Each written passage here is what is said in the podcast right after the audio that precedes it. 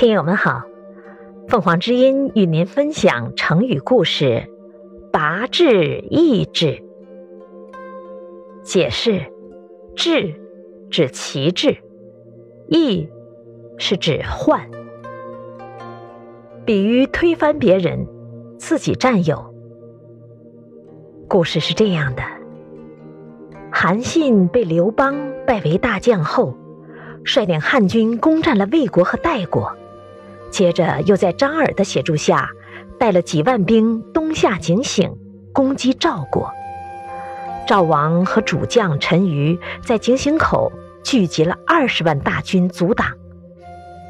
谋士李左军建议陈馀拨给他三万军队，从小路出发，出其不意地劫取汉军的后勤装备及粮食，而他的前军抵达井陉时，不予交战。这样的话，不到十天就可以取下韩信和张耳的头颅。陈馀是个读书人，不爱使用诈毛奇计，认为韩信的兵不过数千，经过千里行军，已非常疲惫，可以直接予以攻击，因此没有采纳李左金的计谋。韩信手下的人。探听到这个消息后，十分高兴，放心东下警醒，进军到离警醒口三十里之处。韩信下令休息。半夜里，他选出两千名轻骑兵，让他们每人拿着一面红色旗帜，从小道来到警醒口山后隐蔽起来，同时对他们说：“我将另派一支军队。”与赵军对垒，并假装败退，这样赵军必定倾巢而出，前来追击。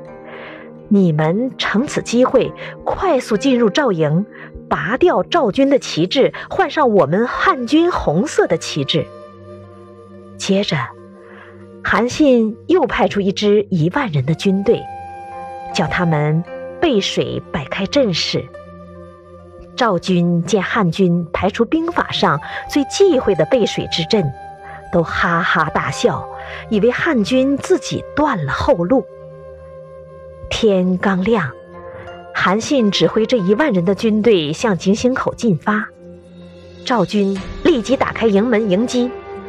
战了一段时间后，韩信、张耳命汉兵丢掉旗鼓，向水边退去。汉兵退到水边阵地，再也无法后退，只得拼死作战。